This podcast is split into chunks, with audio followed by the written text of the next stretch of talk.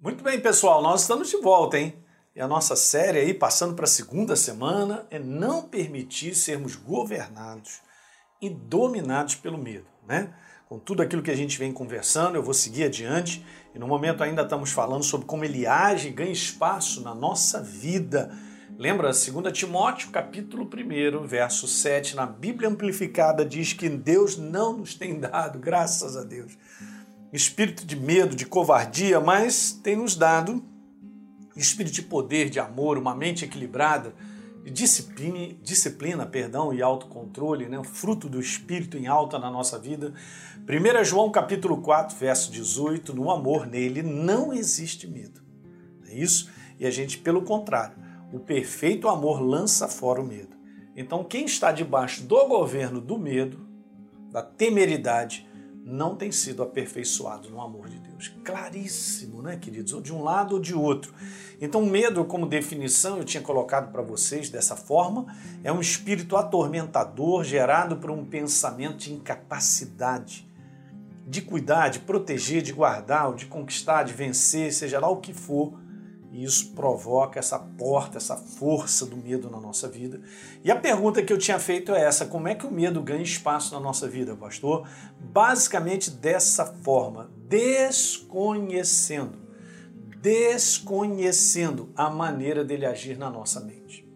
Ok? Lembra que eu comentei no último vídeo, quando a gente vê, a gente está 10 minutos pensando sobre algo. Agora, se eu estou pensando em algo, ou sobre alguém, ou uma situação, ou sobre a minha própria vida, eu não estou nem refletindo se aquele tipo de pensamento ele é negativo ou positivo, se ele é destruidor ou se ele é construidor.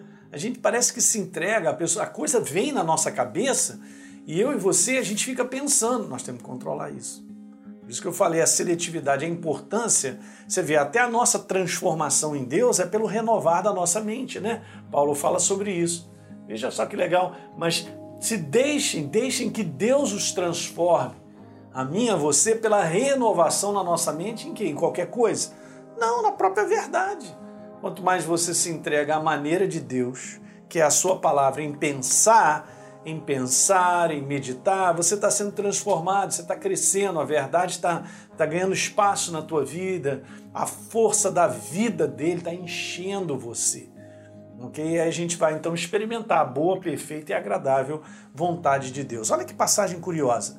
2 Coríntios capítulo 11, verso 3, Paulo diz assim: Eu temo que assim como a serpente com a sua astúcia enganou Eva, assim também a mente de vocês, está falando para a igreja, a mente de vocês seja corrompida, corrompida e se afaste da simplicidade e da pureza devida a Cristo.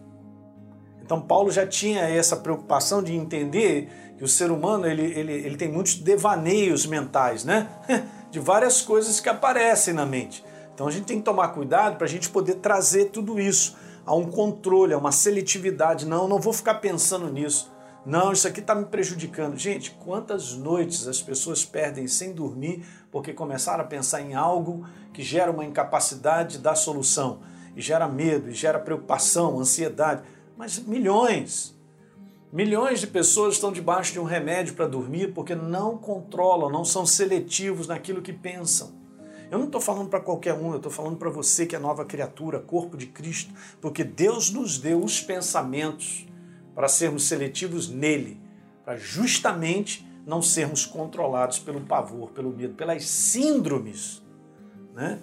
Pelas os transtornos de ansiedade, de medo que só vão dando nomes diferentes, né? Mas é tudo isso, está na mesma bagagem, vamos dizer assim, dentro da mesma qualificação. Então a origem, queridos, veja, de todo medo vem de um pensamento, de uma conclusão, uma imaginação gerada por uma situação que eu vivo, seja lá o que for. É isso aí, ó. Vai gerando uma imagem sobre a situação. Mas não, você já percebeu que muitas vezes você pensa sobre algo você gera aquela imagem, depois vem uma próxima pior, que se está acontecendo dessa maneira, provavelmente vai acontecer assim, assim, assim. Então, uma imaginação temerosa, ela abre espaço para outra que virá e sempre na forma pior. Então, o homem está sempre pensando para o pior que pode acontecer para ele. Então a gente imagina que irá acontecer isso e acaba não acontecendo, mas eu já fiquei dois dias sem dormir, extremamente preocupado e ansioso, passando até mal do estômago, seja lá as doenças psicossomáticas, porque eu acreditei numa maneira de pensar que não é verdadeira. E como eu levei isso tão adiante, acabou nem se realizando isso e a gente fica ali preso. Então veja, quando a gente vê, quando a gente ouve algo, isso registra em mim e você na forma de uma imagem sendo construída. No próximo vídeo eu vou falar sobre a imagem construída.